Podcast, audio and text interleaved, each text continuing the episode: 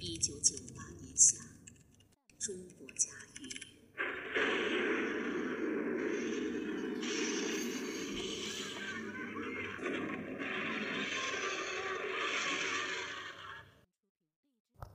当洪水铺天盖地袭来的时候，董方宝和他的妻子在急流中同时抓住了一棵小树。他们都不会水，求生的本能使他们死死的抱住了那棵救命的小树。洪水迅猛的往上涨，他们拼死的往上爬，终于。幼嫩的树干再也无力承受两个人的重量，一点点朝水面弯下来，弯下来。妻子平静地看了丈夫一眼，说：“还有那么多的孩子等着你呢，多保重啊！”还没等董方宝反应过来，他的妻子已从容的放开了紧握树干的双手，消失在了湍急的洪流中。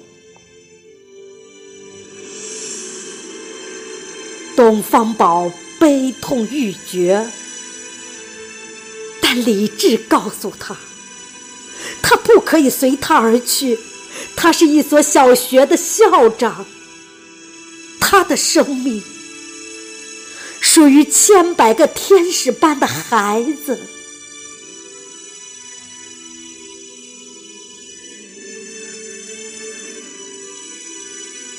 让我先走一步吧。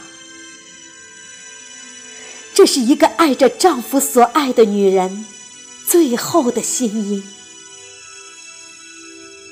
你可知道？